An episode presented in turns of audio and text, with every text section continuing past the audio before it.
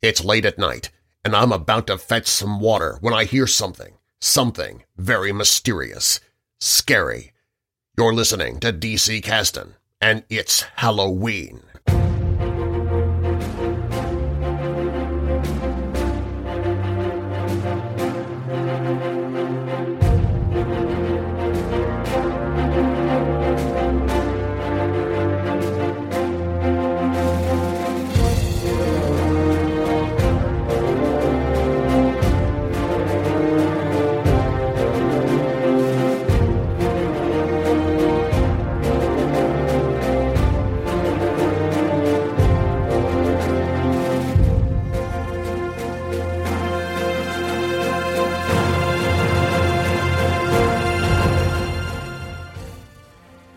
Hej och välkomna till D C Casten. Casten där vi pratar om serier från D C. Mitt namn är Andreas och med mig idag är ju Jönsson O'Lantern.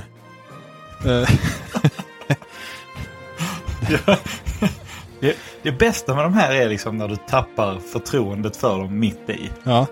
Så jag gjorde jag det. Jag ska, jag ska säga något kul. Ah, nej.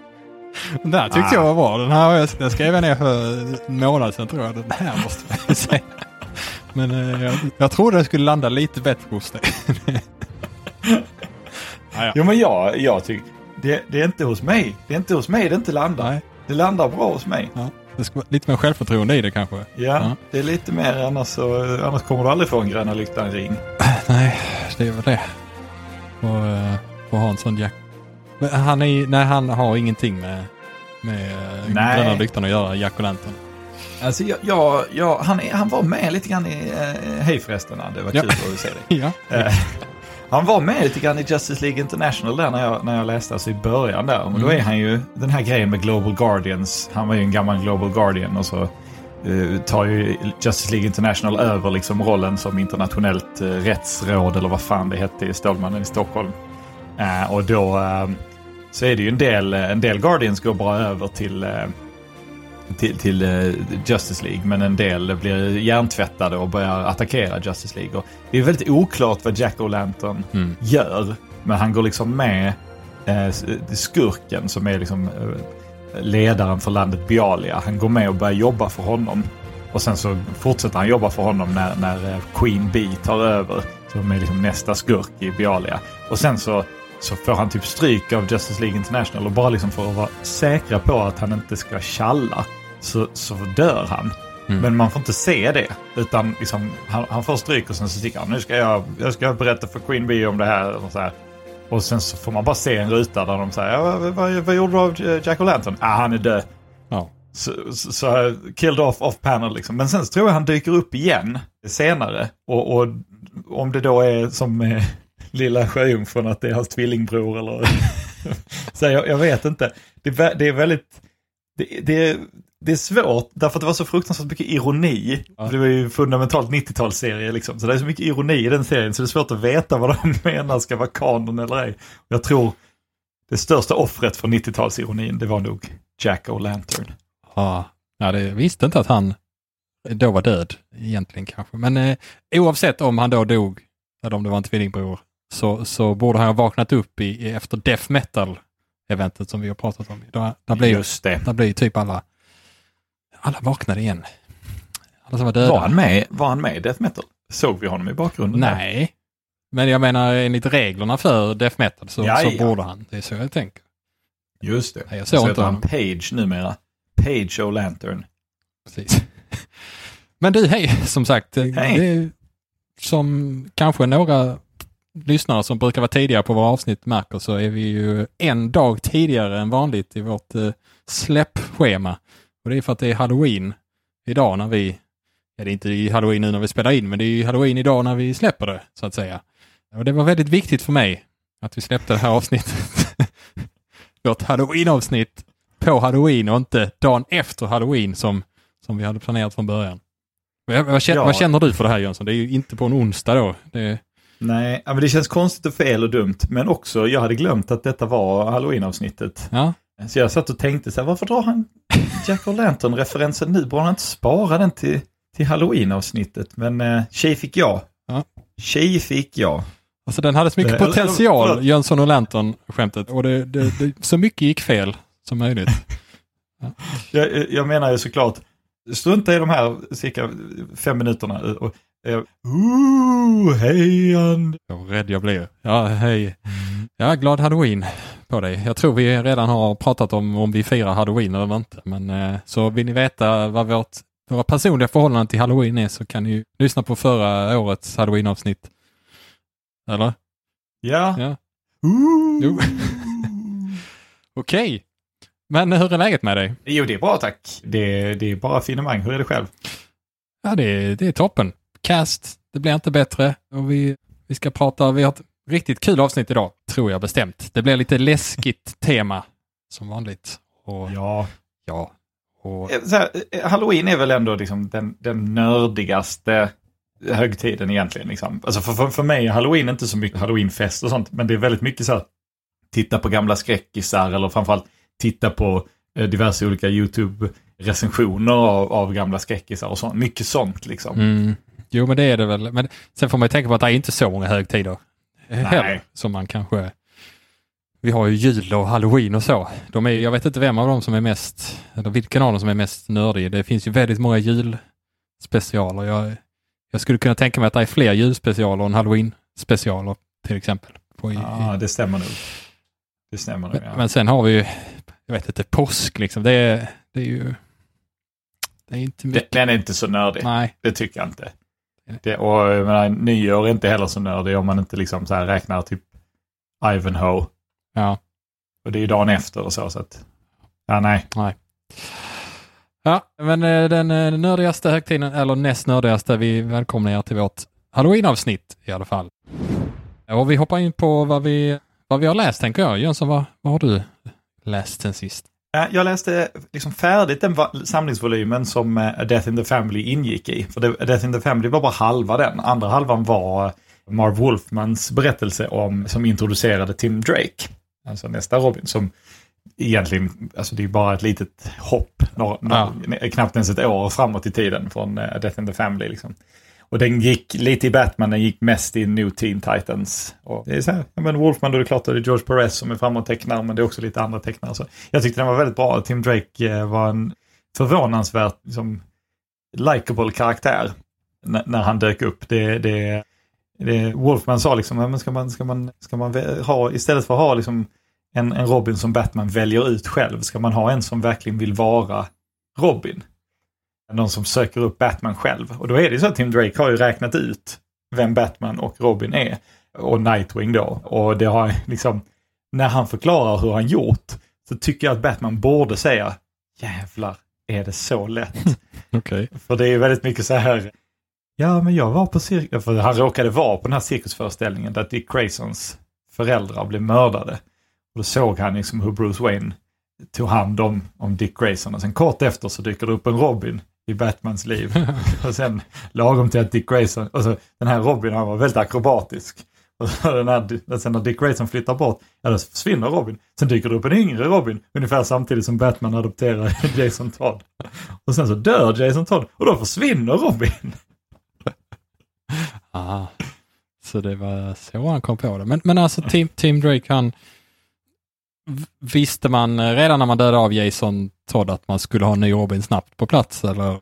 Alltså jag, jag, jag tror inte det. Nej. Uh, men det verkar som att idén har funnits i samma, i samma veva, för det är liksom det är Wolfman som har, det var ju Wolfman som inte ville ge tillbaka Dick Grayson till Nej. Batman-titlarna, utan han, han ville ju liksom göra om Dick Grayson till Nightwing, och då fick ju Jason Todd skapas, och när Jason då försvinner, och det fick dessutom lite backlash, är det kanske inte helt orimligt att man går till Wolfman igen och säger, ja men du, den här initiala grejen du hittade på, den var ju rätt bra. Mm. Och då, han skriver själv att han liksom satt sig ner och funderade liksom, ja men hur kan jag göra den här annorlunda? Jo, men jag kan ha en karaktär som faktiskt vill vara Robin, en som aktivt söker upp det, och som dessutom liksom klarar sig rätt bra i sin egen rätt liksom. Mm. Men också är väldigt ödmjuk. Det som, det som var lätt att gilla Tim Drake är att han är fruktansvärt ödmjuk inför, inför uppdraget. Alltså Batman vill inte göra honom till Robin, och han är i princip så här, nej jag, nej, jag fattar. Alltså han, han söker liksom inte upp Batman för att bli Robin, han söker upp Batman för att övertyga Dick Grayson att han måste bli Robin igen. Mm-hmm. För att om Batman inte har en Robin så blir Batman för destruktiv. Och, och när då Grayson liksom vägrar och Batman och Robin eller Nightwing då hamnar i trubbel, då, då är det liksom det enda som finns att göra det och då dra på sig liksom Dicks gamla Robin-palter och, och försöka hjälpa dem. Ja, okej. Okay. Men, men där, du sa det, det, det är det ett år emellan? Alltså är det ett år som Batman ja, men, är utan en Robin där, eller? Ja, men typ. Alltså, för jag tror att om jag har fått rätt på detta så är det att åttioåtta, hösten åttioåtta dör ju Jason. Mm. Och sommaren åttionio tror jag Batman åttionio-filmen kommer ut. Och Tim Drake är ju döpt efter Tim Burton. Med tanke, liksom, med tanke på att den här Batman-filmen skulle, kom, skulle komma ut. Så att, och han liksom, debuterar i åttionio. Så att, om ett, ja, knapp, knappt ett år skulle jag säga. Ja, för jag funderar på, för det, det är ju... Det är ju inte länge som Batman liksom har agerat utan Robin, om man tänker i, i perioder i serierna, antar jag. Är det några, te- några exempel innan detta där Batman kör utan Robin en längre tid? Jag bara tänker, för mig tänker från hans början, Detective kommer tjugosju, alltså nittonhundratrettionio. Mm. Det, Robin debuterar ju mindre än ett år, tror jag, efter, efter den serien. Så det är ju inte, inte ens då var det ju mycket Batman utan Robin. Men det, det, det, det kanske är svårt att låta Batman vilja att bara vara, vara sig själv. Liksom. Man måste... Men jag tror att den, den längsta Robinlösa perioden, där snackar vi nog alltså andra halvan av sjuttiotalet. Och nu, nu gissar jag bara. Mm. Men när, när Wolfman tar Dick Grayson till sitt nya Teen Titans och, och, och det skrivs mer solo-Batman-historier liksom, därför att Robin är upptagen annorstädes.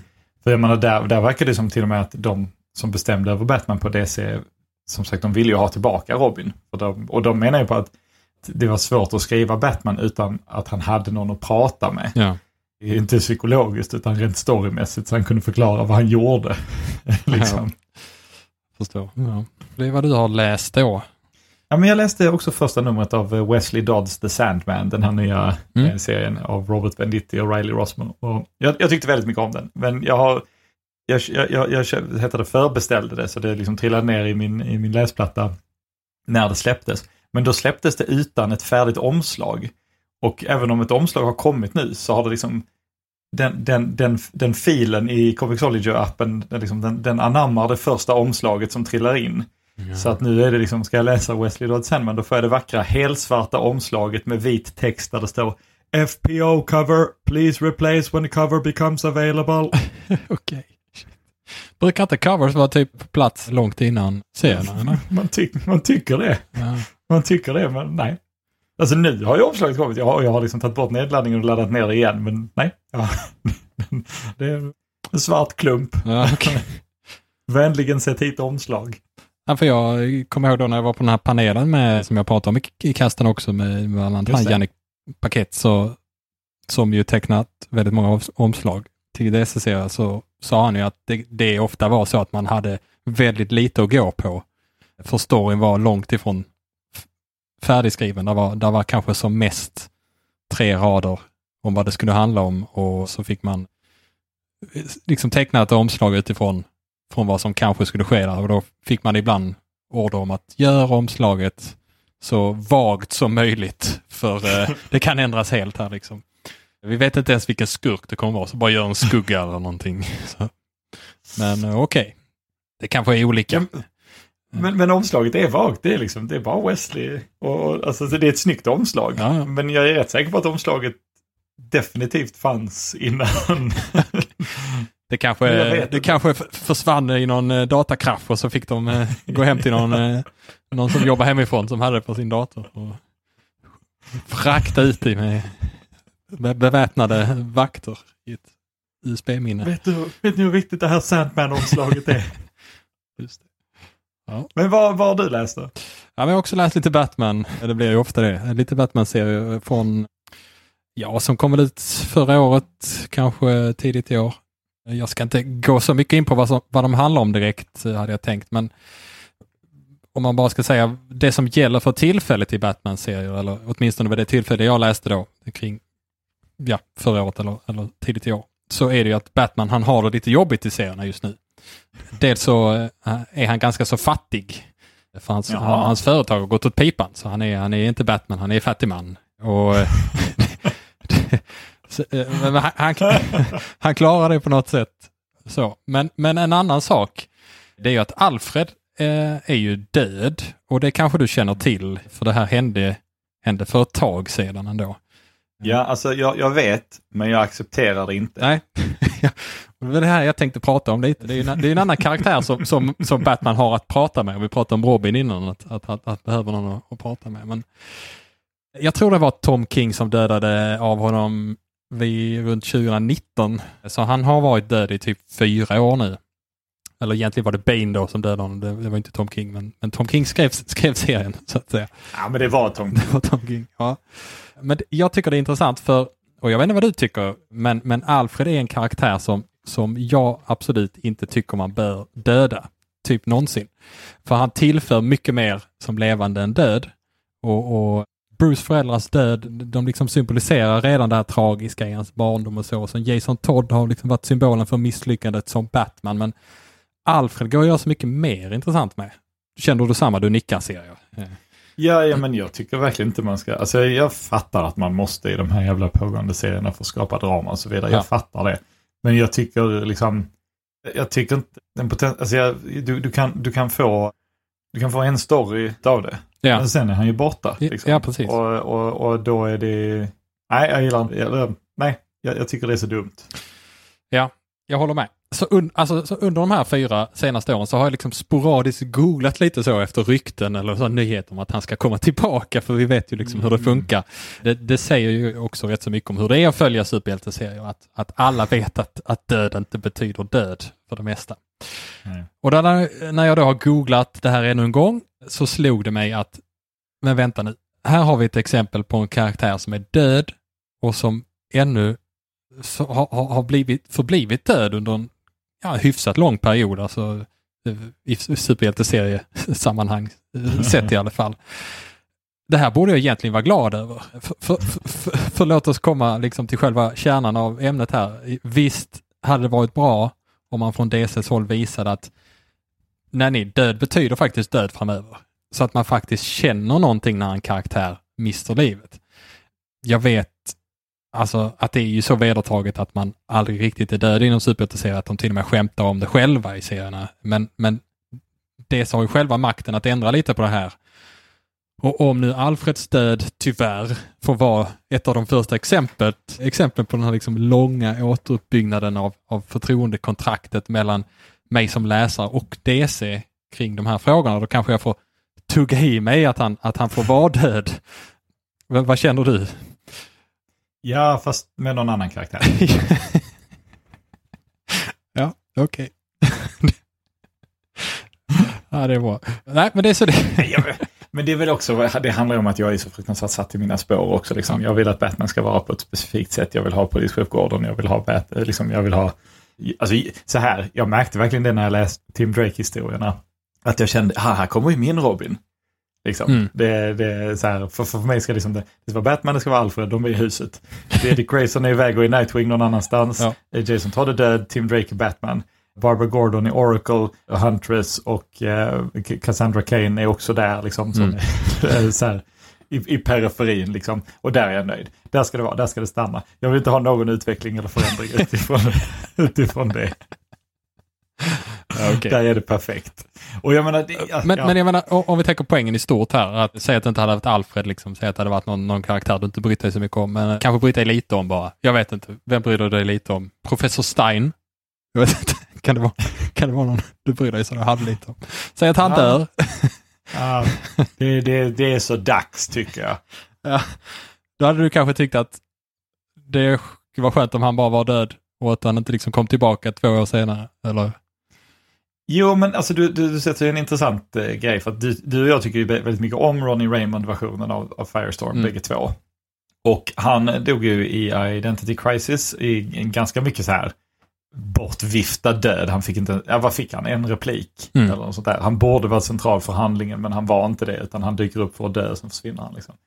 Men sen så i den efterföljande Firestorm-serien om Jason Rush, då är det ju mot efter ett tag, när den har pågått ett tag, då dyker ju faktiskt Ronnie Raymond upp. Alltså som så här, hans medvetande lever kvar i den matris som är Firestorm. Och där är till och med liksom ges någon slags möjlighet för honom att komma tillbaka via Jason. Liksom. Och det är en rätt så fin historia för där, där liksom möjligheten finns, men det slutar med att det inte går. Så att Ray, liksom Ronnie f- försvinner och dör. Mm. Och Jason får lite grann i uppdrag att söka upp Jasons efter, eller Ronnies efterlevande och säga adjö. Och det är liksom, ja, jag tycker det suger riktigt hårt att uh, Ronnie Raymond Firestorm dog. För jag tyckte väldigt mycket om honom, men här har vi ju en väldigt känslosam historia man kan göra, och den ogörs inte Nej. Genom att plocka tillbaka honom. Liksom. Och det, så det, alltså, anything can be good, som man säger. Liksom. Man kan göra så också. Liksom. Och där, där, sen kommer jag tillbaka i Menu femtiotvå och sen så Gail Simone skrev dem jättekonstigt och det var inte så bra och jag vet inte vad det är nu. Nej, det vet inte jag heller. Men ja, det, min tanke där var helt enkelt bara att det, det skulle vara skönt om död betyder död, även när det liksom ja. Är karaktär som man kanske tycker om. Vi har ju pratat om att Barry Allen kanske skulle förblivit död till exempel, ja. Att det hade kanske varit bättre.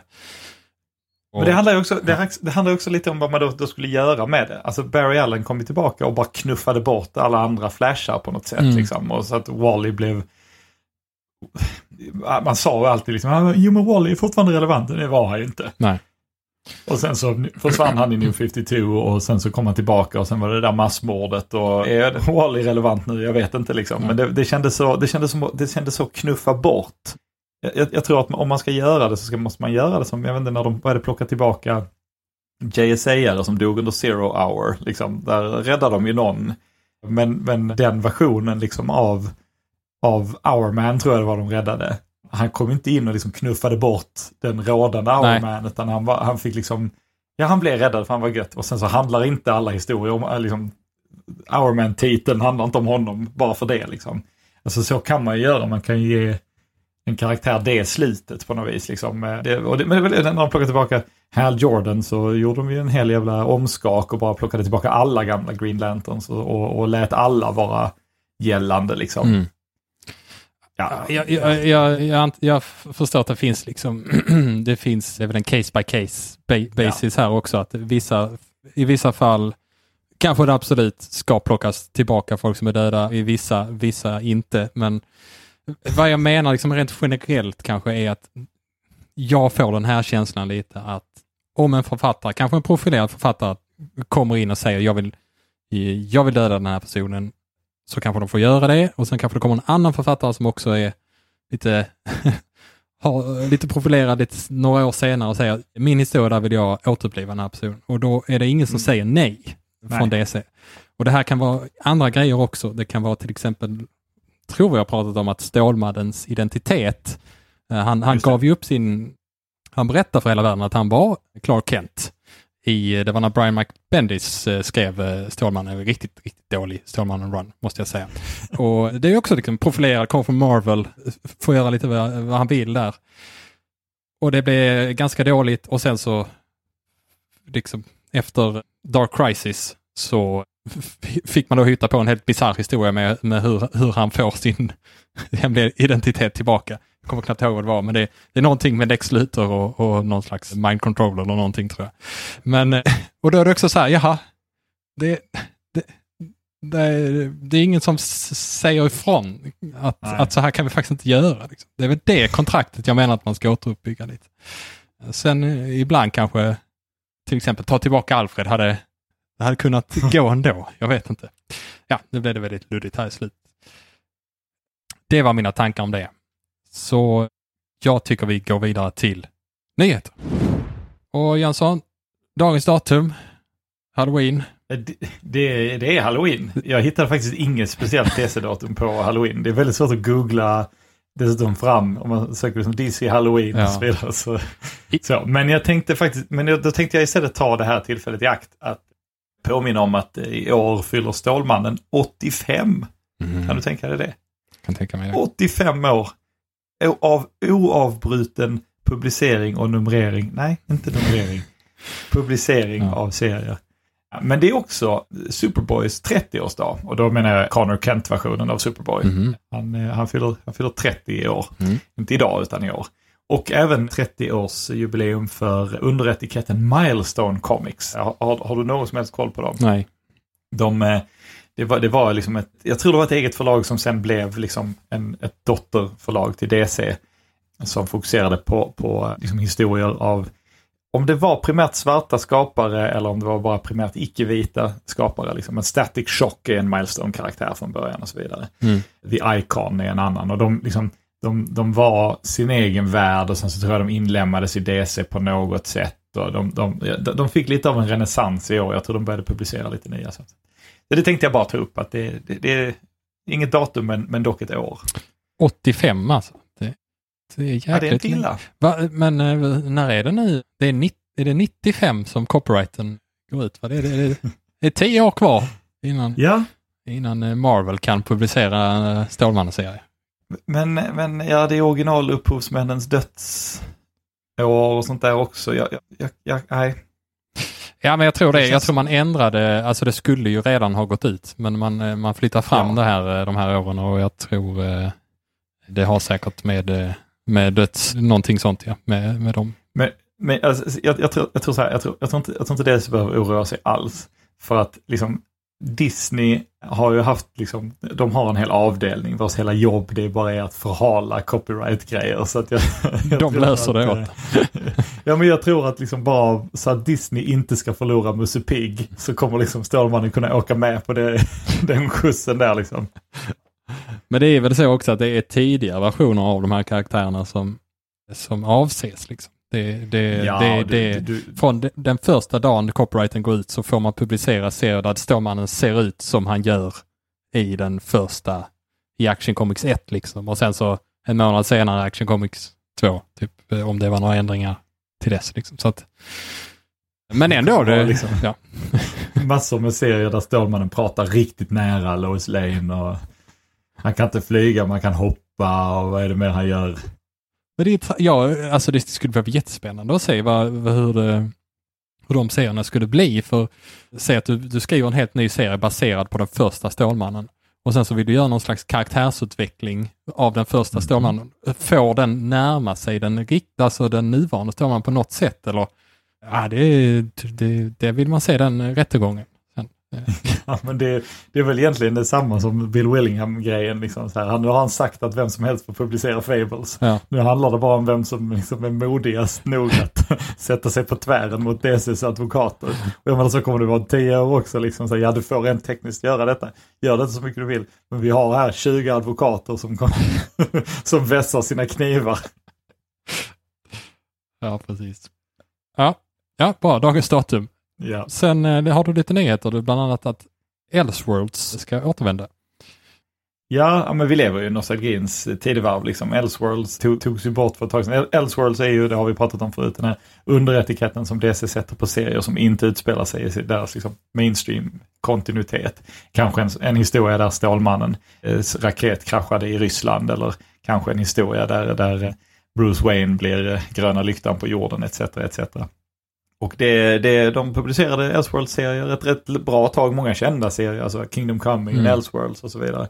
Och sen så tog de bort den under etiketten och så skulle alla de här Elseworlds-historierna på något sätt inlämnas i ett multiversum istället. Uh, och numera då så...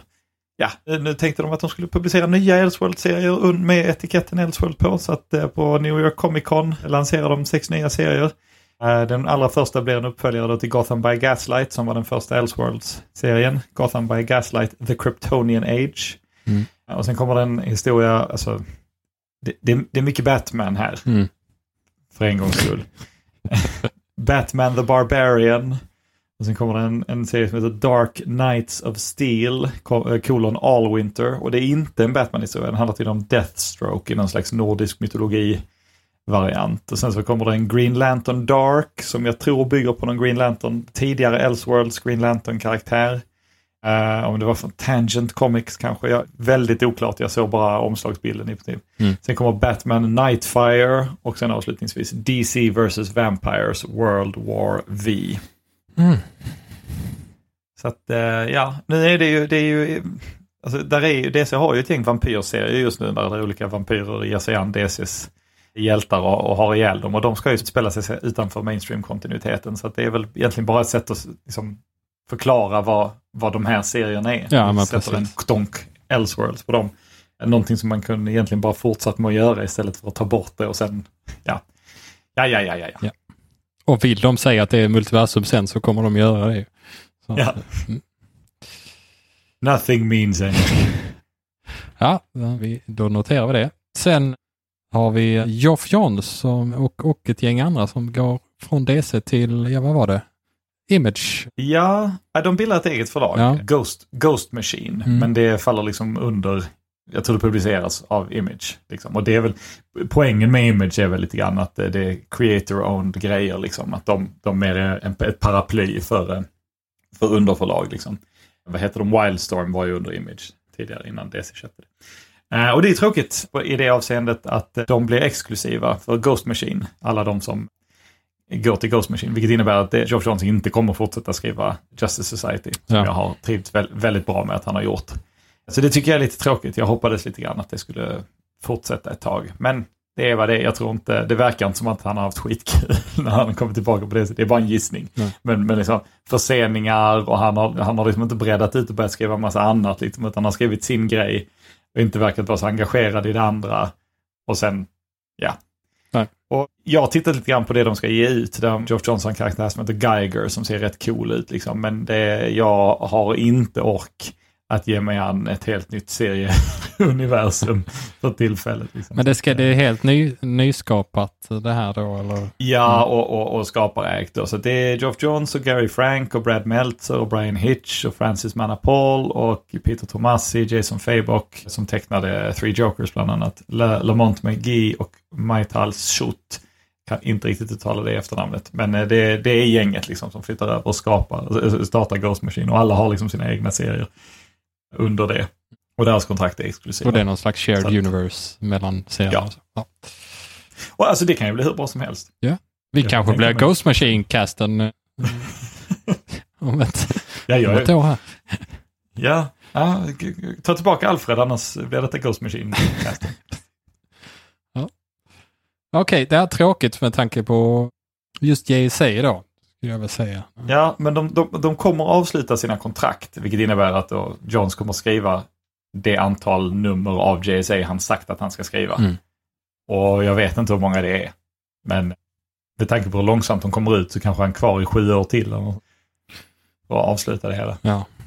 Är det någon annan tror du som kan plocka upp det och göra det bra? Eller är det så mycket Geoff Johns barn? Liksom? I, Jag, jag tror det är väldigt mycket Geoff Johns barn, men jag skulle väldigt gärna se att någon annan gav sig an det. Mm. Alltså Robert Venditti exempelvis har, tycker jag, visat ett väldigt, eh, att vara så väldigt bra på att skriva Golden Age-karaktärer. Jag tyckte som sagt väldigt mycket om hans Sandman.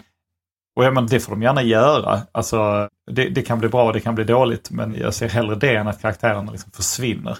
Ja. Bara för att ingen skriver dem. Nej, men precis. Det är väl risken kanske att de skulle kunna lägga ner det om inte där är någon tydlig avtagare där. Eller att det blir någon som skriver ett par nummer men som inte det är lite halvhjärtat hamnar på det. Mm. Det är väl också risken. Kiff Champagne kanske skulle kunna komma tillbaka och eh. ja, eller Mark Guggenheim som skrev J S A mot slutet. Ja. Nej, nej, nej, nej, nej, nej, nej, nej, då får de hellre dö. Ja, faktiskt.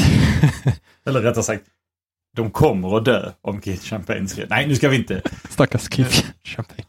Ja. ja. Okej. Okay. Geoff Johns lämnar det sig. Vi lämnar Geoff Johns för tillfället och eh, tar oss an Jason Todd. För du skrev till mig, Jason Todd lever? Frågetecken, frågetecken. Ja, det, var, det, är, ju, det är ju... Det, alltså, vi publicerade ju vårt avsnitt om A Death in the Family på så att säga, årsdagen för mm. när numret kom ut när, när han dog. Men det är ju också någon slags... Vad blir det? Det blir ett trettiofem år sedan. Det är trettiofem år sedan serien publicerades. Så för att liksom, jag vet inte, fira det så släpper D C nu en, en liksom, inte en facsimil utan en fakesimil. En faux simile kallar de det. Det vill säga Batman volym ett nummer fyrahundratjugoåtta. Men hur historien skulle gått om Jason Lever-sidan hade vunnit i telefonomröstningen. Mm.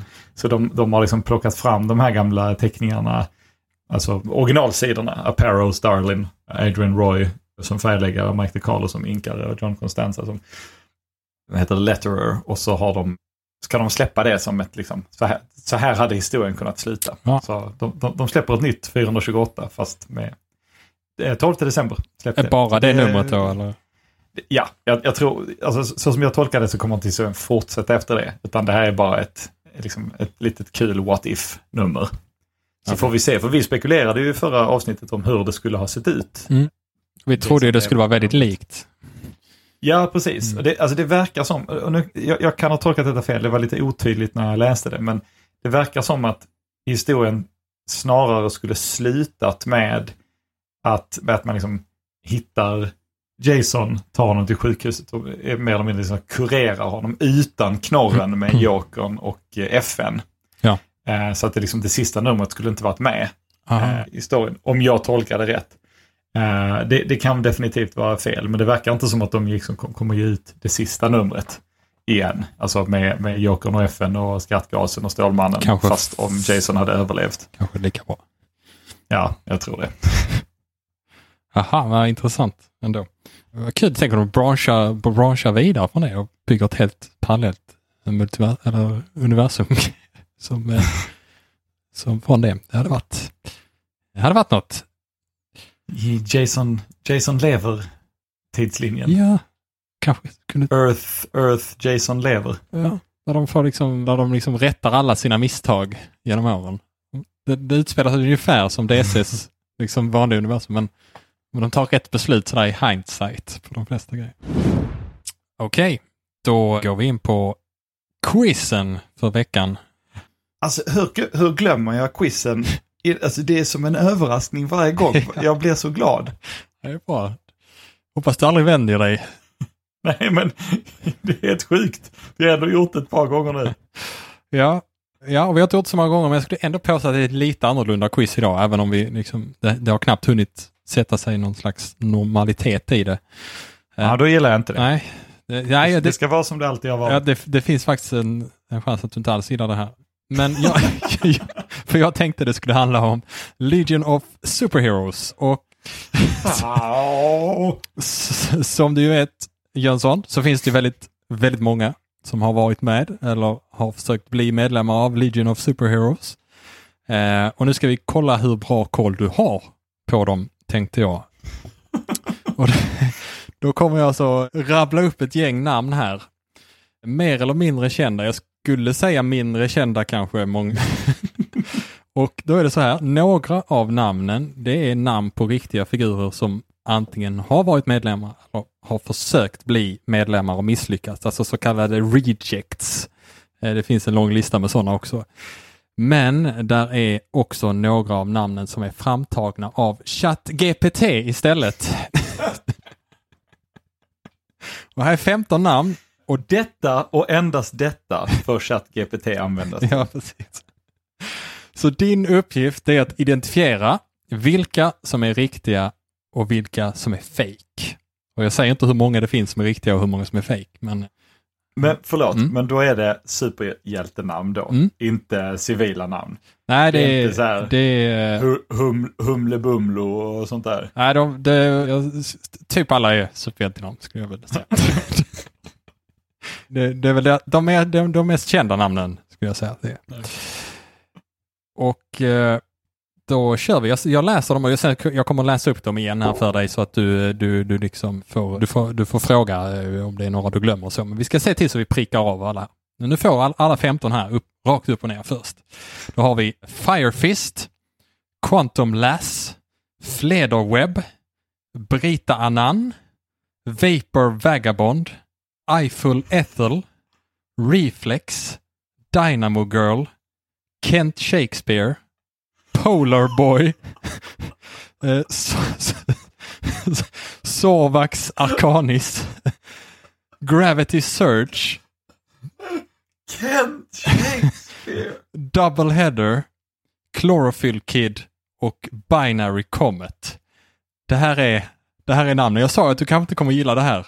Men eh, är det några du så här, de här vet jag finns? Om jag klarar detta Då vill jag fan ha Super Friends-temat. Då vill jag ha det inklippt här. Absolut. Om du får, ja. man, hur man känner du? Hur är confidence? Hur är liksom självförtroendet? Ja. Ja, det var ett namn i alla fall som hoppade fram så här. Det här minns jag. Chlorophyll Kid är jag nästan säker på. Det finns väl, det tycker jag att jag har sett. Det är så fånigt namn. Ja, så säger vi det. Riktigt på Chlorophyll Kid. Några fler? Men de, de andra fyra... Nej, jag har du har inte hört dem alls, eller? Jo, jo, men, men alltså man hör ju så många sådana så att det, det är så lätt att det, man bara... Och då har du alltså svarat på en här av dem som du säger riktigt. Och det är Chlorophyll Kid. Det är där... Vad skulle du säga? Är det någonting som känns som fake eller någon som känns som riktig? Liksom? Ja, men grejen, grejen, med, grejen med detta är ju att de flesta känns liksom på riktigt. Och de som inte känns på riktigt är så här, det här är så fånigt så det måste vara på riktigt. Är det någon av de fåniga? Vilka tänker du på då? Kent Shakespeare. Kent Shakespeare, ja. ja. Jag har... Jag har, jag har... Jag har ett minne av Dynamo Girl nu när jag ser det framför mig. Samma med Firefist. Jag tror att de bägge två finns. Um, Svar är då. Quantum, jag säger att uh, Firefist är Dynamo Girl och jag ska nu lägga till Quantum Lass på det. Yeah. Double Header ska jag också säga finns. Mm. Okej, okay, nu gör vi så här. Firefist, Firefist, Quantum Lass finns. Mm. Flederweb, Flederweb ja. säger jag nej på. Nej. Brita Annan. Brita. ja, men, jo, men Brita finns. Brita Annan. Brita Borg Annan. Men Vapor Vagabond går jag inte med på. Nej. Ej heller Eiffel Ethel. Nej. Reflex. Nej, säger jag på den. Nej. Men Dynamo Girl tror jag. Nej på Kent Shakespeare. Ja på Polar Boy. Mm. Sorvax Arcanis tror jag också finns. Ja. Lieutenant Surge från Pokémon. Också känd som Gravity Surge. Ja. Säger jag ja på. Ja. Double Header. Chlorophyll Kid också ja. Binary Comet. Nej. Okej. Okay. Du vet, du vet i vanliga fall så kan jag så här gräva i mitt minne. Eller ja. Liksom verka fram saker. Så här. Här, är det, här skjuter jag helt, helt i blindo. Ja, jag misstänker det. Och det, det var... Det var därför jag känner att det här blev lite, det blev lite an, en annorlunda quiz. Vi, vi får väl säga att vi gör kanske inte om, om just det här. För det, det känns inte som ett riktigt test utan mer, eh, mer som du får gissa lite. Men, men ändå kul. Man får ju prova ändå. Okej, okay, då drar jag svaren här då. Då sa du Firefist. Mm. Sa du riktigt, det stämmer. Den finns. Mm. Tror att det kan ha varit... Nej, jag kan inget om Firefist. Men eh, den är riktig. Sen sa du... Quantum Lass sa du riktigt, va? Mm. Det är fake. Ah. Den är fake. Den var låt och riktig. Ja, um, ja, men det är ju det. Det är ju det. Det kunde lika gärna varit. Flederweb, där sa du nej. Mm. Den är mm. riktig. Och det är en kund um, legionär.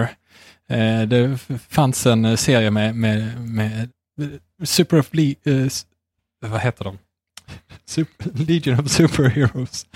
Där, Rymdens hjältar på svenska. Ja, där de eh, fick, eh, ja det var ett gäng kunder som, som joinade. Jag, jag har inte läst den, men i alla fall i en serie var de med. Flederweb var med där. Ja, ja de sabbar allt kunderna. Ja, det är ju så. Brit... Brita Ananda sa du riktigt, va? Ja. Och eh, det stämmer. Finns på riktigt. Ja, visst. Vapor eh, Vagabond sa du fake. Den är fake. Åh. Oh. Åh oh, gud vad skönt. Eiffel... I- den, den, den hade kunnat finnas när jag tänker på det. Absolut. Och så är de Eiffel Eater. Kan den ens finnas? Jag sa nog nej. Du sa nej. Men den finns. Det är en sån här reject. Ah. Så den är ju väldigt obskyr. Men den finns. Alla här är rätt obskyra kan vi säga. Reflex. Där sa du... Du sa nej. Men den är riktig. Ah. Och Dynamo Girl. Den, den hade du hört talas om. Det sa du riktigt. Den är fake. Mm. Så jag vet inte. Nej. Men där finns nog någon Dynamo Boy eller något sånt. Skulle jag gissa. Ja, det kanske finns. Alltså där är ju då så. Ja, eller så tänker jag på någonting annat. Ja. Kent Shakespeare, där sa du nej, men det, det, den finns.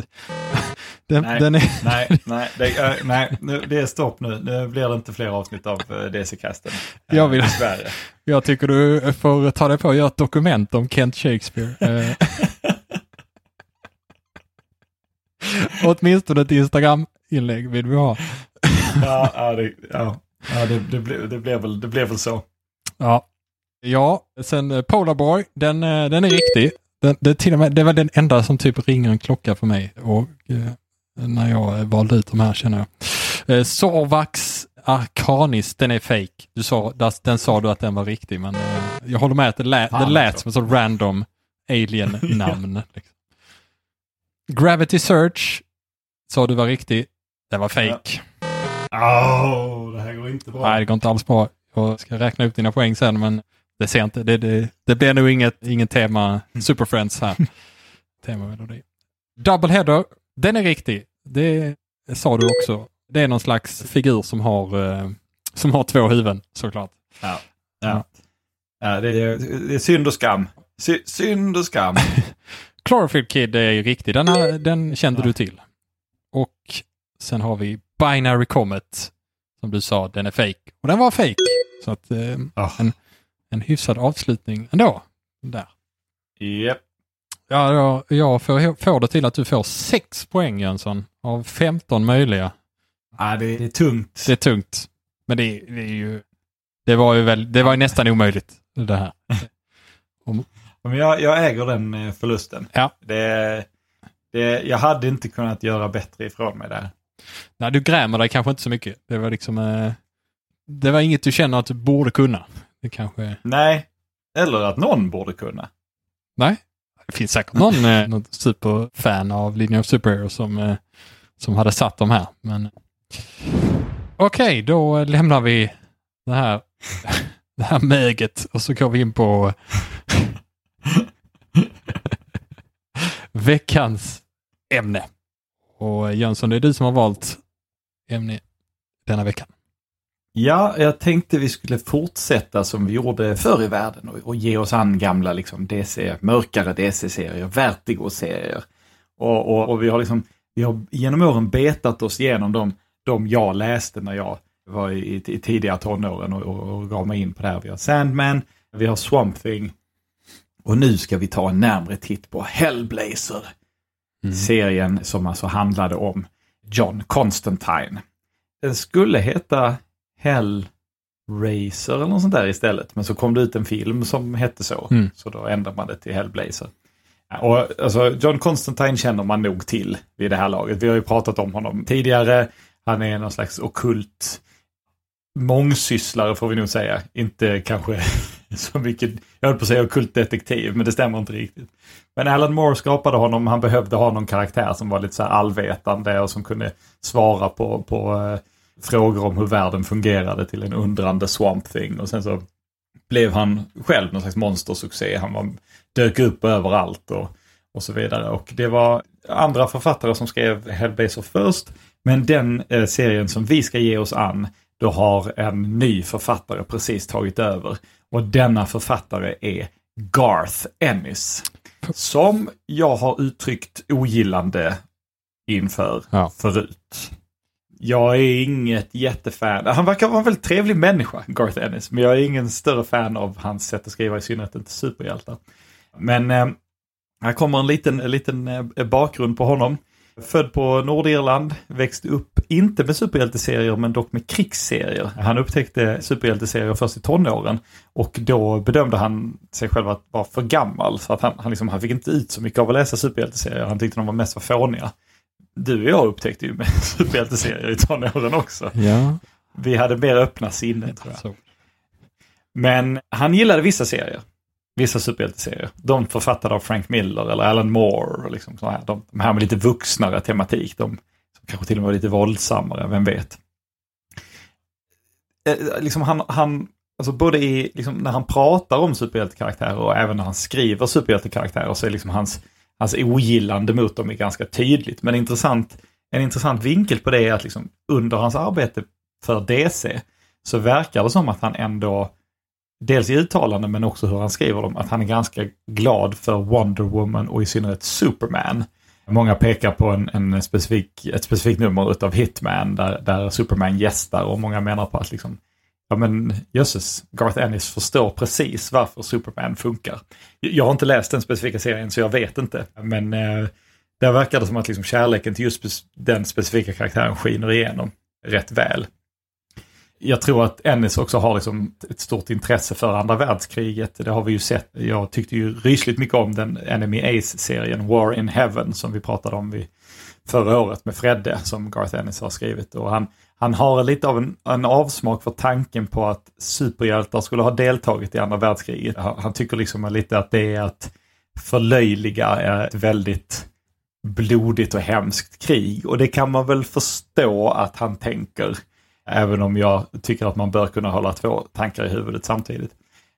Men ja, han tenderar att skriva superhjältar väldigt, liksom, är inte bara väldigt grovt parodiskt. De är ofta liksom, liksom korkade och pinsamma. Och liksom lite, ibland till och med, om han ska vara riktigt oskön, lite smygfjolliga och så vidare. Så här.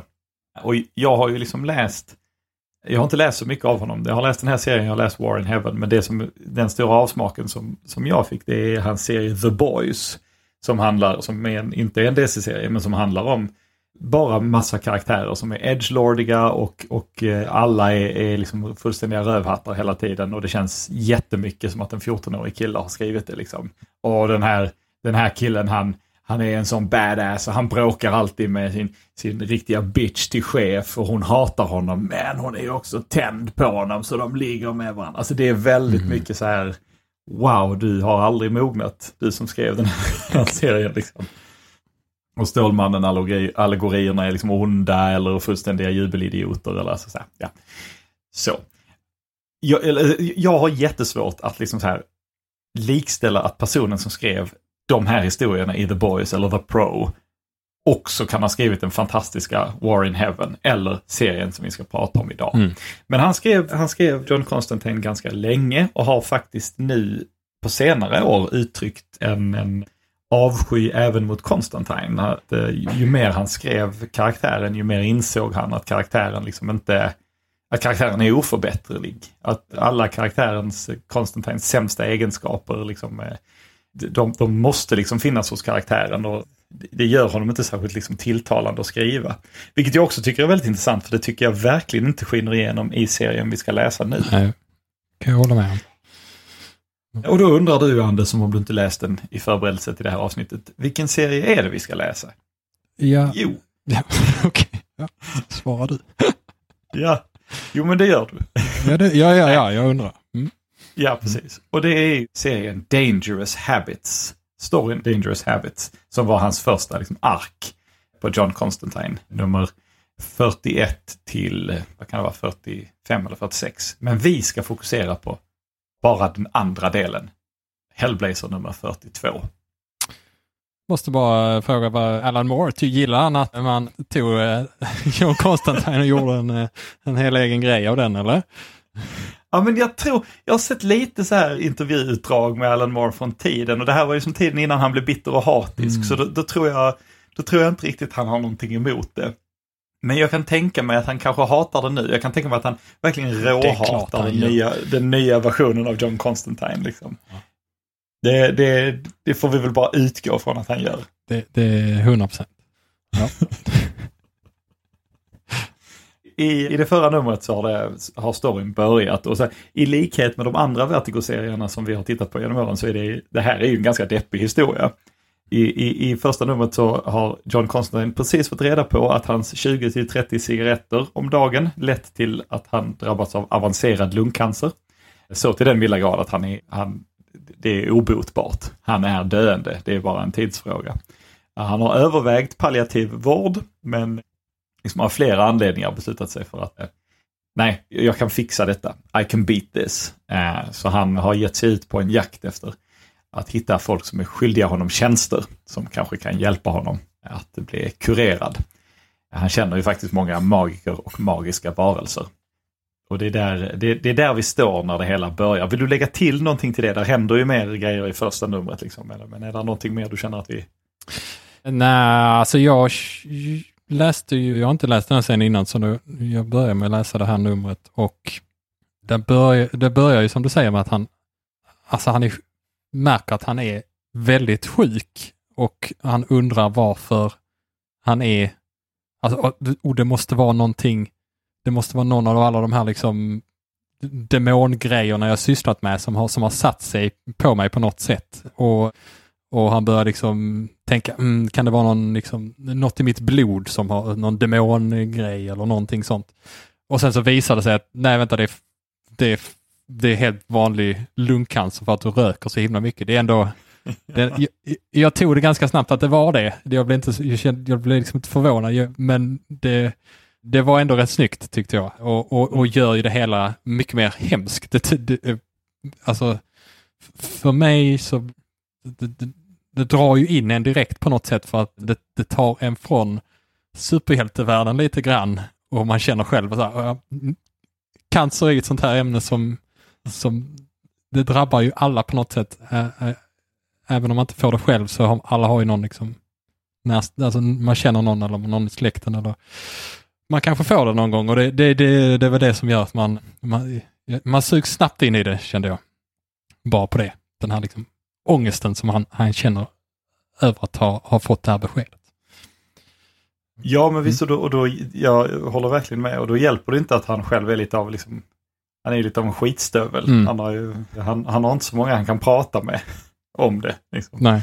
Så, även om han hittar en, en, en cancersjuk gubbe där på palliativa avdelningen när han är på besök, och som han slår upp någon slags frändskap med.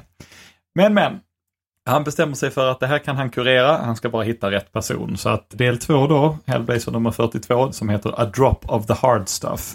Det börjar med att John anländer via färja till den irländska staden Dunleary. Och han mår förskräckligt. På, på, på färden så har lastbilschaufförerna, de har utgått från att han bara var liksom en, en landkille som är sjösjuk. Så de har liksom betat honom med fet mat för att få dem att kräkas över relingen, och John är, är visserligen svag, men han, han, är, han är stark nog att ha luftat deras däck innan han gått av. För John ska träffa en gammal vän, en vän vid namn Brendan Finn, en magiker som bor i ett gammalt tornhus utanför stan Dunleary. När John ringde honom så sa Brendan att ja, men det är bra att du kommer, för jag behöver fråga dig om en tjänst. Och det tänker John att det passar utmärkt, för det, han planerar att göra samma sak. Mm.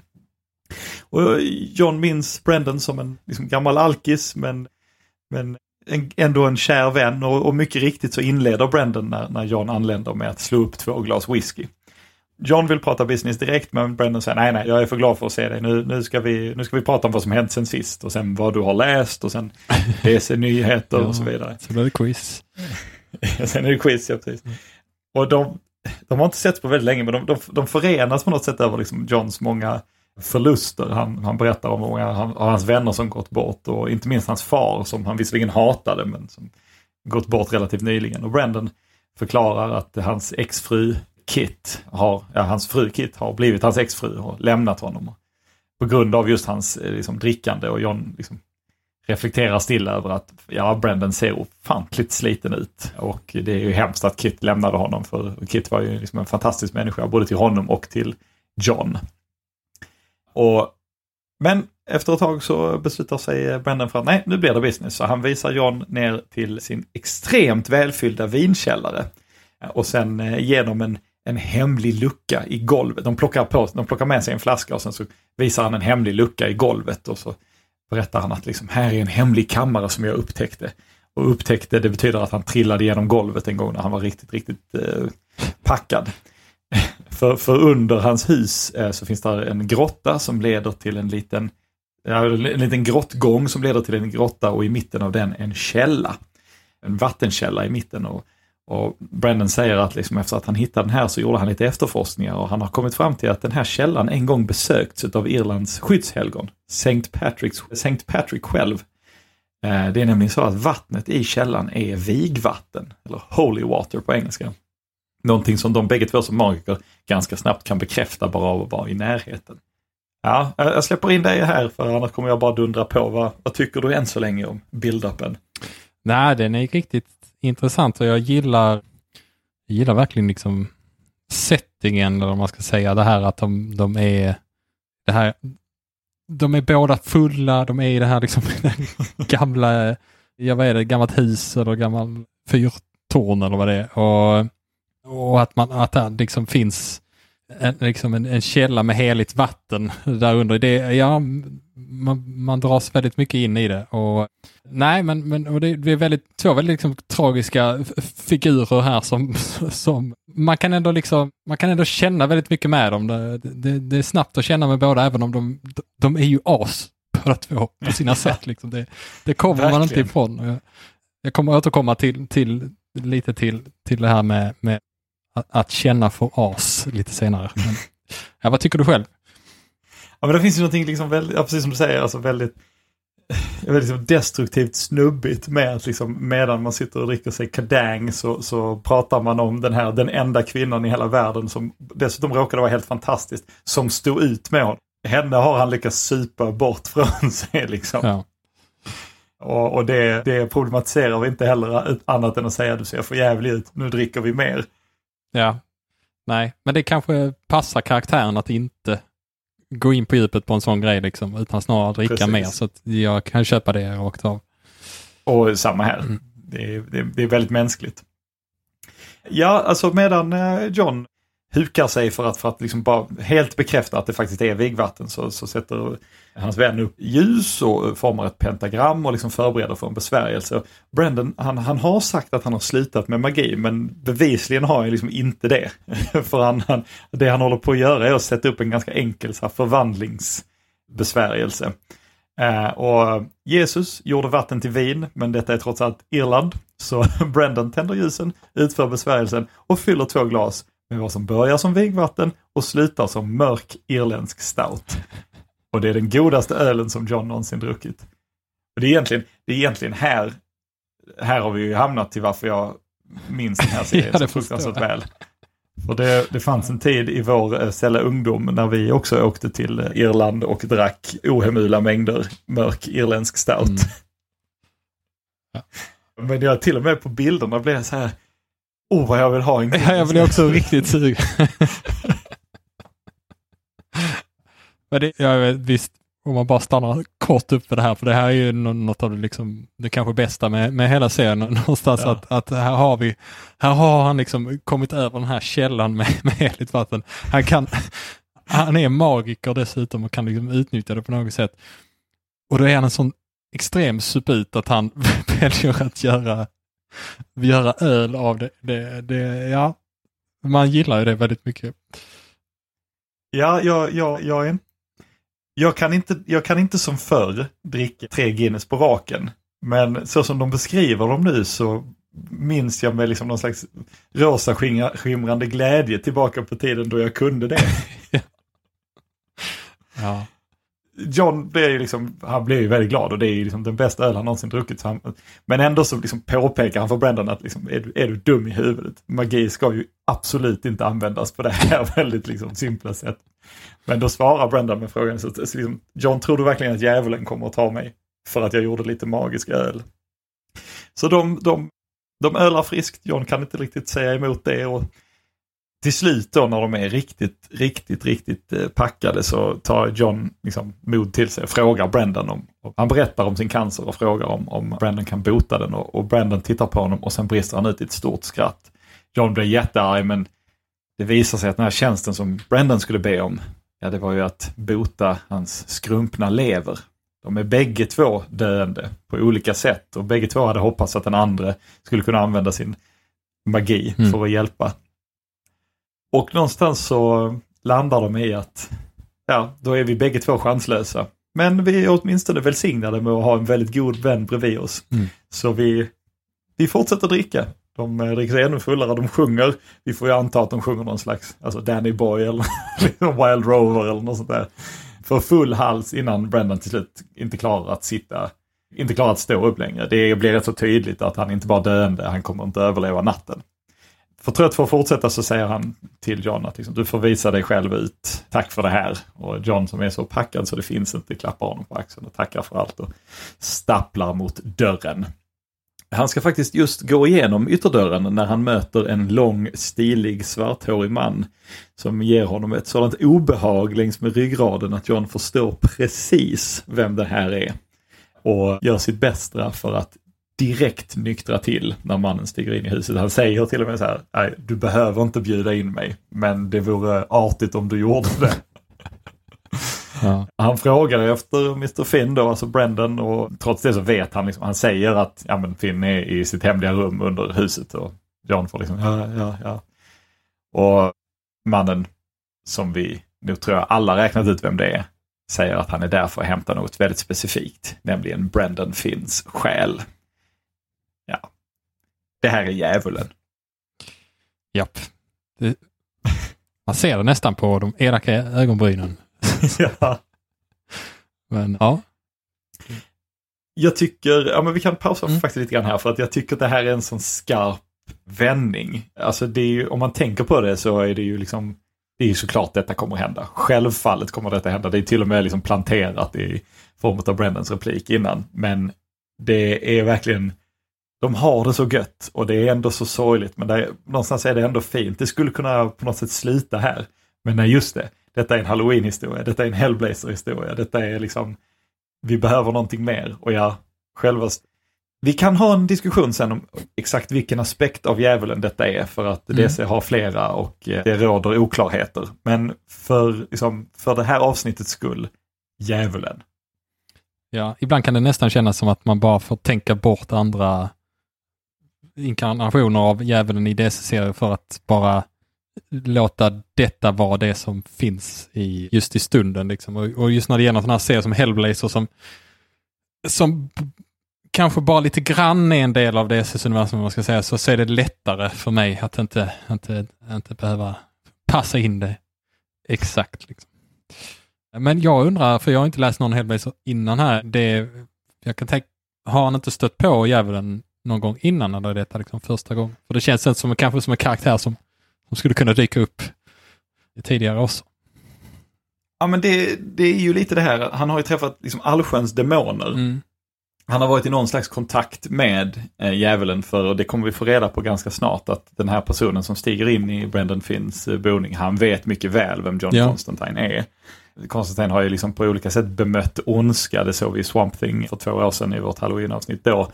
Eh, och han är ju dessutom, kommer man se senare i den här serien, vän med diverse, alltså han, han söker råd från en eh, succubus-demon från, från, från helvetet och så vidare. Men det verkar inte som att John har liksom träffat just den här aspekten av djävulen förut. Nej.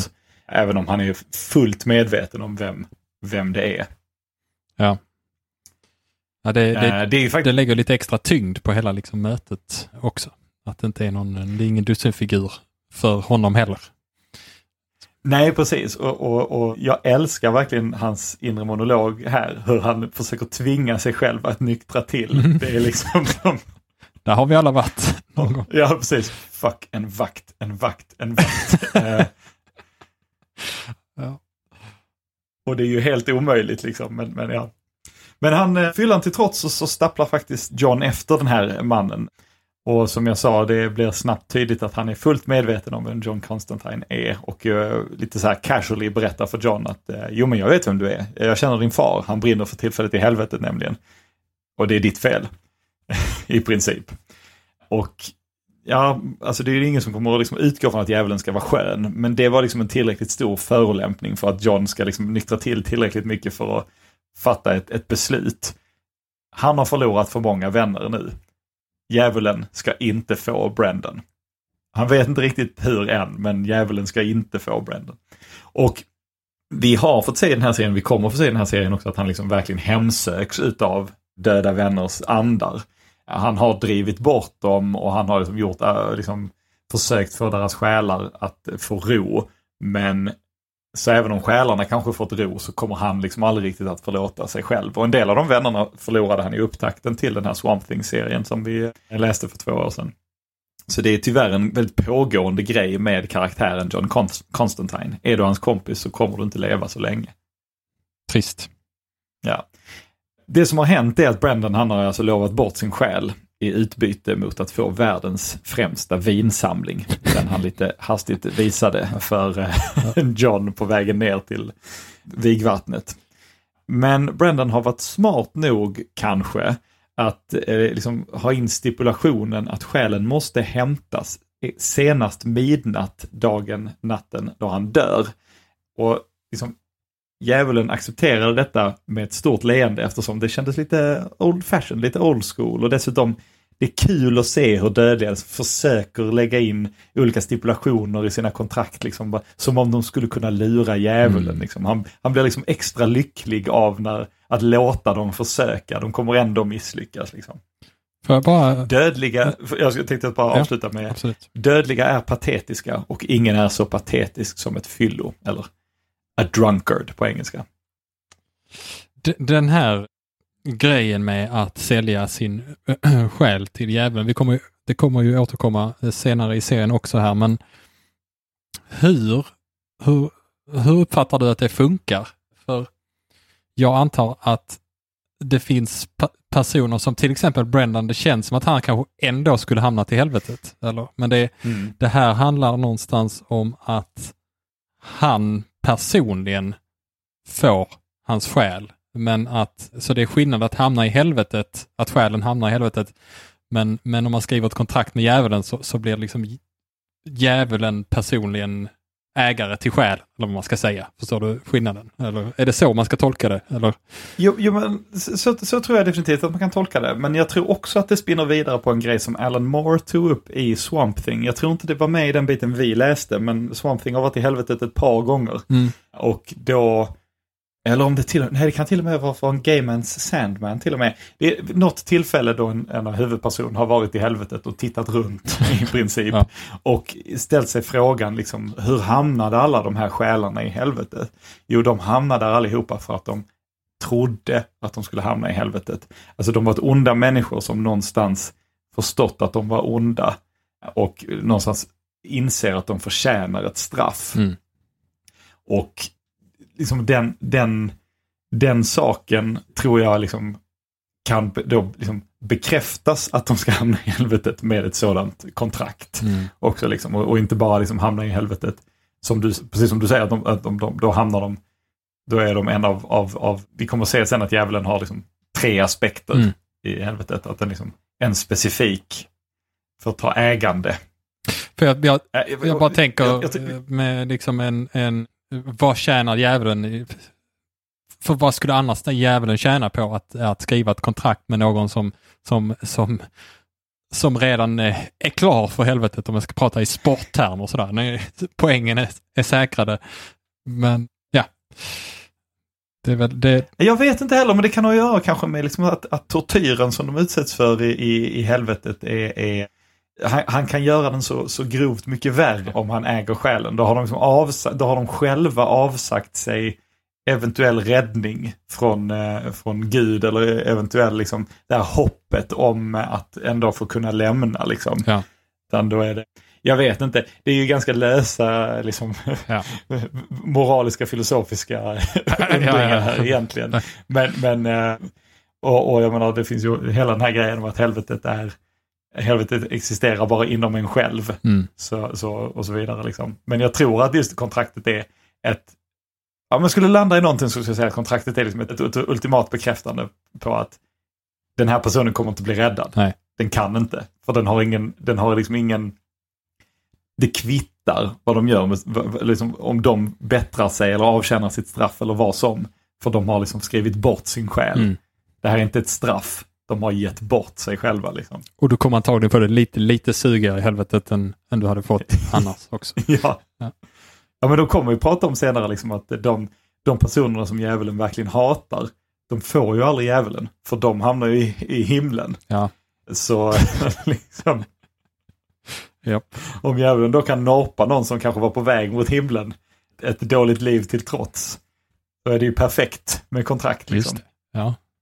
Konstantin, liksom, han, han, han tvingar sig själv att nyktra till och han börjar liksom småsnacka med djävulen lite grann för att liksom räkna ut exakt hur mycket djävulen vet om situationen de bägge två befinner sig i just nu. Och det verkar som att djävulen är fullt medveten om vem Konstantin är, men han är inte riktigt med, medveten om no- något liksom mer. Han vet inte varför Konstantin är där exempelvis och så vidare. Han vet inte heller att, att Konstantin och, och, och Brendan är, är goda vänner. Så Konstantin liksom påpekar liksom att det vore liksom världens bästa skrytgrej att kunna säga att han skålade med djävulen över Brendans lik. Så han slår upp två stora starka, två fina stouts i de förhäxade glasen och erbjuder djävulen liksom en skål. Och de, de dricker. Och, och djävulen liksom, han, han kommenterar liksom på att ah, men vad det, vad det magisk öl han pysslade med. Vad är det här för en, för en toksnubbe, den här Brendan Finn egentligen liksom. Ja, ja, ja, det var ju gott i alla fall. Och då skjuter John in att ja, den, den, den fortsätter vara öl till, till ljusen slocknar. Då, då blir den vigvatten igen. Och djävulen säger, ja, ja, vänta, vad så? Och sen så välter Konstantin bordet som ljusen stod på. De slocknar. Och djävulen skriker ut i smärta och hat medan hans kropp sakta börjar frätas sönder inifrån av den pinten vigvatten han precis hällt i sig. Han skriker och han ger sig an. Han försöker liksom i smärta till trots ge sig an Konstantin, men Konstantin tar en av Brendans dyra vinflaskor och krossar den, kör upp den i ansiktet på djävulen och, och låter honom falla baklänges ner i gölen med vigvatten i mitten av rummet tills han fullständigt smält bort. Djävulen dör ju naturligtvis inte av detta. Han bara, hans kropp försvinner, han återvänder till helvetet. Men det var nog en, en ansenlig mängd liksom smärta och förnedring där som djävulen inte var beredd på att behöva uppleva. Men Johns plan fungerade, för klockan är efter midnatt. Djävulen kan inte ta Brendan Finns själ längre. Han kommer till himlen. John har räddat sin vän. Det kostade honom väldigt mycket, men det var värt det. Sen började John fundera. Det var värt det, ja. Men nu har han gjort sig en sanslöst farlig fiende. Kanske den farligaste fienden han skulle kunna göra sig. Som just nu sitter och regerar i det helvete där han garanterat väldigt snart kommer hamna. Nu är det inte längre så att John inte bara inte vill dö. Han vågar inte. Och där är nummer fyrtiotvå slut. Ja, det var en himla smart plan. Man säger. Den är, jag tycker det är fantastiskt, är jag älskar det. Man, ja, jag förstår inte hur man kommer på det ens, men det är, det är otroligt smart. Och, ja. ja. Har du något mer att säga om detta specifika numret? Annars kan vi liksom prata löst om vad som händer i historien efter detta. Det är liksom, jag tänker att vi, vi har inte tid att gå in på allting, och jag tycker verkligen att folk ska läsa ja, detta. Absolut. Nej, men, nej men det har jag nog inte, utan det, det kanske är lättare att prata om det i, i kontexten av hela storyn. Så, kör på. Ja, alltså jag hann inte läsa färdigt eh, den här serien som jag sa till dig att det ska vi garanterat göra innan det här mm. avsnittet. Men som jag minns det, jag tar det här lite grann ur minnet, så, så dels så söker han lite tröst och råd från eh, sin vän som är en succubus, och sen från ärkeängeln Gabriel själv. Eh, och, och han, eh, han, men han blir liksom sämre och sämre, och han får ingen hjälp, och han blir argare och argare på Gud egentligen, och på orättvisan att just det här har drabbat honom. Det handlar inte så mycket om att han har års, liksom, orsakat det själv med sin liksom, avancerade rökning, utan det är liksom, han har också räddat hela världen ett par gånger. Det, det kostade honom Sargon the Sorcerer och trollkaren Satara mm. att rädda hela verkligheten en gång i tiden. Och att liksom, är det här verkligen belöningen? Får man inte mer än detta liksom? Och sen kommer han på det. Han kommer på världens bästa plan. När han är jättefull. Ju... För övrigt. ja. Kommer han på det. Djä- djävulen, djävulen hatar honom. Djävulen kommer liksom by right of insult ta, ta tag i hans själ när han väl hamnar i helvetet. Men vad händer då om hans själ tillhör någon annan? Den gamla Homer Simpsons själ tillhörde egentligen Marge Simpson-lösningen från Treehouse of Horror i The Simpsons. Så John på ett... Uh, John återvänder till sin gamla lägenhet som nu är så liksom, infesterad av gammal ondska att ingen någonsin går dit. Och sen så gör han besvärjelser för att åkalla sig de andra aspekterna utav djävulen. Demonen Azazel och demonen Belzebub, om jag inte minns helt fel. Och för sig, utan att berätta för den andra, säljer han sin själ till de respektive. Och sen dör han, och jag tror han tar livet av sig, och han försöker ta livet av sig. Så att både djävulen och de två andra aspekterna av djävulen kommer för att hämta honom. Och när de möter varandra, alla tre, så börjar de gräla om vem som faktiskt äger själen. Och John hånar dem och säger, kolla ni inte upp det. Kolla ni inte upp om någon annan hade rätt till min själ. Var ni så sugna på att ta min själ så ni kollar inte upp det. Era idioter. Och då blir det liksom ett gigantiskt stalemate, därför att alla anser sig ha rätt till att ta den.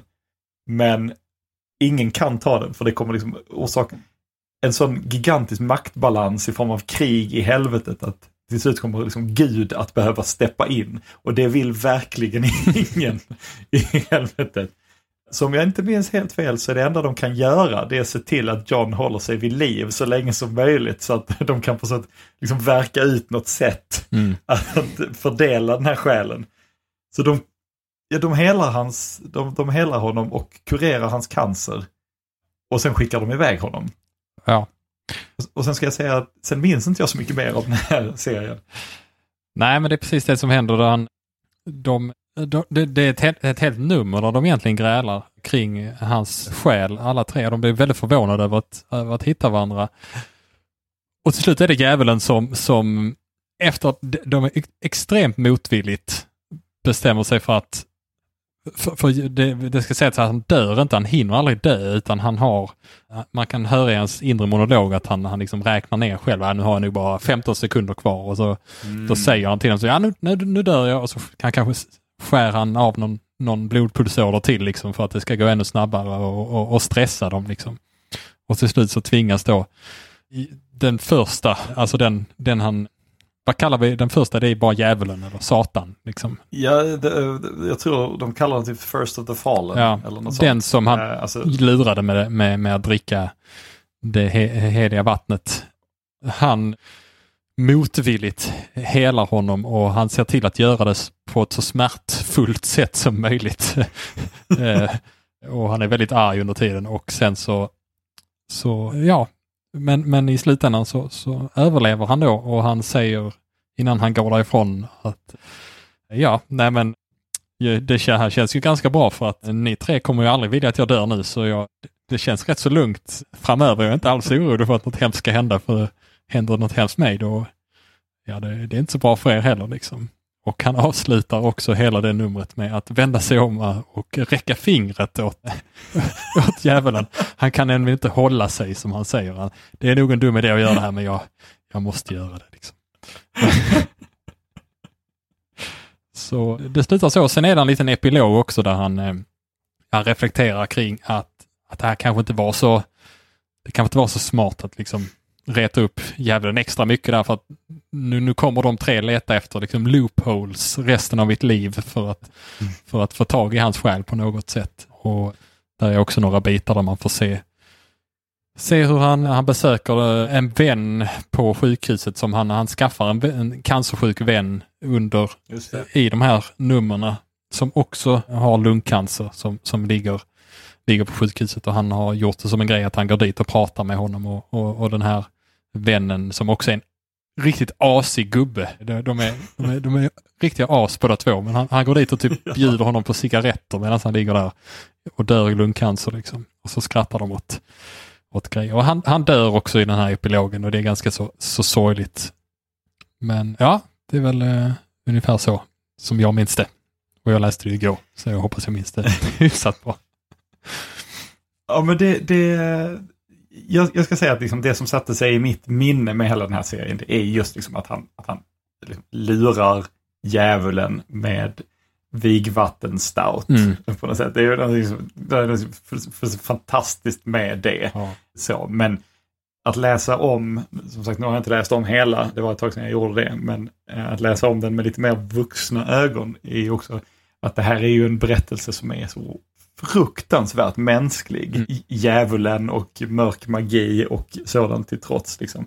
För det handlar liksom egentligen inte om Johns superkrafter i form av hans magi och så vidare. Det handlar om en människa som håller på att dö och tycker att det är fruktansvärt orättvist, mm. vilket är så jäkla mänskligt. Ja, han är ju rädd också. Han är väldigt rädd ja. för att dö, och han är väldigt rädd för att komma till, till helvetet också. Så, och det, jag, nu kan jag inte jättemycket om John Constantine, för jag, eller, kan inte så mycket om karaktär, men, men mitt intryck av honom är att man oftast, han är oftast rätt så laid back för det mesta, men han är, här får man ju se en annan sida än vad jag har sett tidigare. Liksom. Han är osäker, rädd, vill absolut inte dö liksom. Går, går, han, går han inte tillbaka till sin, till sin syster eller något där och, jo, och gör liksom, det... tar farväl av henne och sånt också? Det är också väldigt så här. Jo, det gör han. Oops. Alltså det, serier, det, många serier använder just cancer som någon sån här liksom perfekt omstart av karaktären, eller oj, det här är det här, nu fick den här karaktären cancer och då, då kommer den att... Alltså superskurkar när de får cancer känns som att de alltid vill spränga hela världen. Liksom så här. Mm. Det känns inte så på riktigt, och det kanske inte ska vara heller. Men, men här verkligen tar man många nummer till att gå igenom hela sorgeprocessen. Från, från, från sorg till förhandling, till ilska, till liksom alla stegen liksom. Mm. Uh, och mästerligt gjort. Alltså, jag, jag tycker fortfarande att Garth Ennis skriver jättefjantiga superhjälteserier när han försöker att visa hur löjliga superhjältar är, men jävlar vad han kan skriva människor alltså. Ja, verkligen. Jag tycker serien, det känns som en historia som, som de första nummerna fick jag känslan av att det här är en historia som kommer handla om hur han försöker använda den liksom magi han har för att klara sig, men, men i slutändan misslyckas och dö. Alltså det var den känslan jag fick, att det känns som han kommer att dö faktiskt. Så. Men, men han gjorde ju inte det i slutändan, och det var, det var ju rätt skönt. Man, man sitter liksom ändå och hoppas att alla de här grejerna han gör ska funka, men en efter en så, så funkar de liksom inte, utan ja, nej, Brendan kunde inte hjälpa honom, och han, han pratar med ängeln Gabriel om att eh, kan inte åtminstone få komma liksom till, till himlen. Och nej, det, mm. det funkar inte det heller. Och, ja. Det är egentligen helt befängt. Alltså, med tanke på vad han gjort. Alltså, med, liksom, ja. Hade det inte varit för John Constantine så hade liksom hela det här stoppandet av den stora ondskan liksom, det, det hände fruktansvärda saker. Hans metoder var fruktansvärda. Han var tvungen att lura folk. Liksom, det, det var folk som dog på vägen. Men hade det inte varit för John Constantine så hade liksom den stora ondskan vunnit kanske, eller jag vet inte. Nej. Liksom, men ja. Ja, det är det verkligen.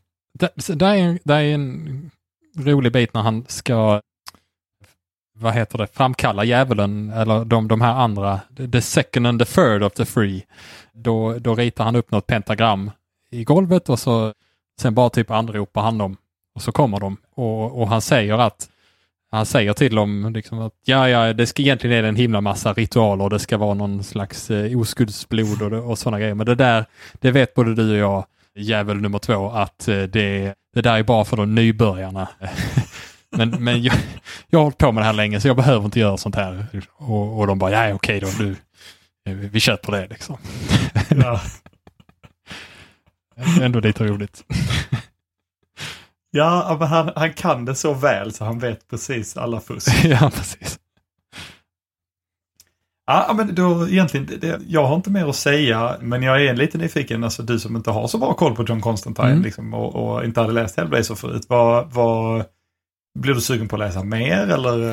Ja, gud, jag blev jättesugen. Jag läste, jag, vi hade egentligen inte sagt att vi skulle läsa den här epilogserien, men jag, jag bara kände att jag måste fortsätta. Och nej, jag, det är ju någonting som jag länge känt att jag skulle vilja läsa mer av Hellblazer. Jag dras på något på något sätt dras man till karaktären, det lilla man har sett liksom, att det, det är kul med en sån här en sån här person som är så konstaterar liksom superhjältarna väldigt mycket, och eh, det här okulta temat det, det, det kan vara rätt roligt kan jag tycka att läsa om.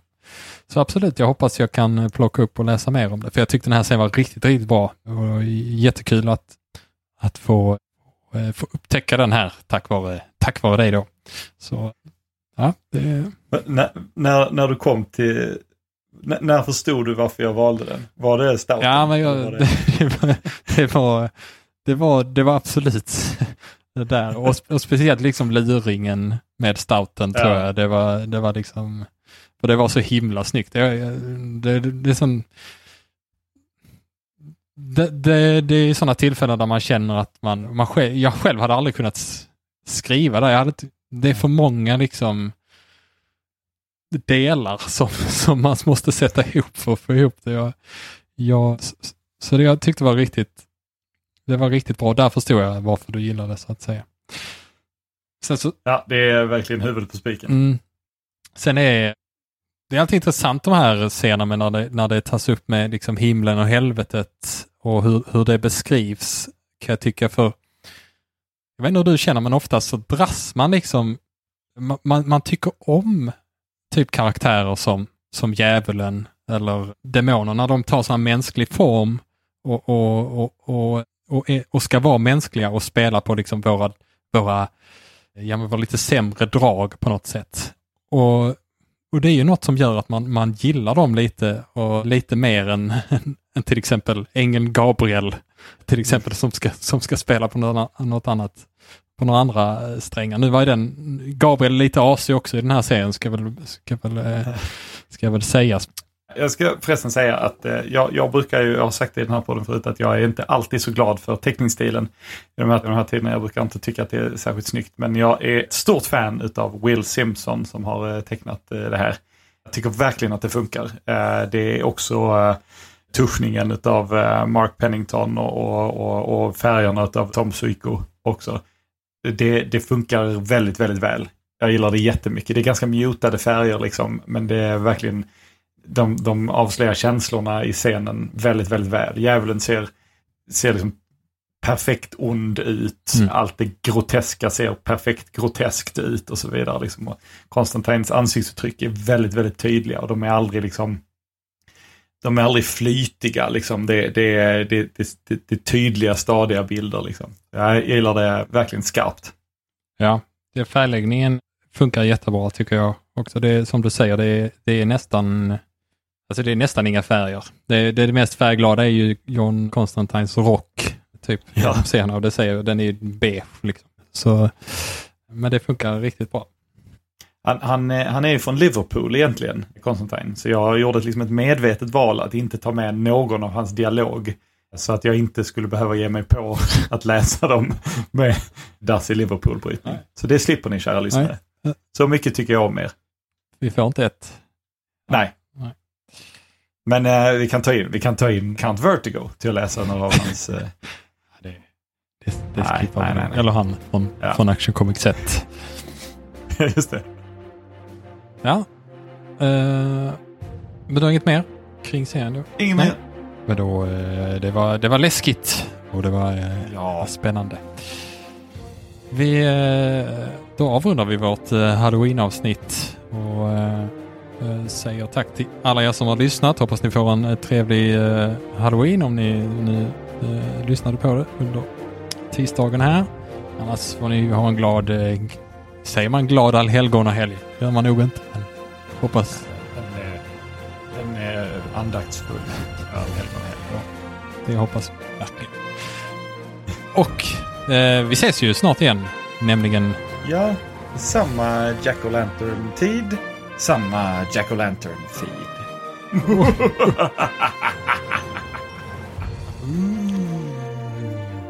Guinness. Ledarweb. Jag hatar krig. Nej. Ja, jag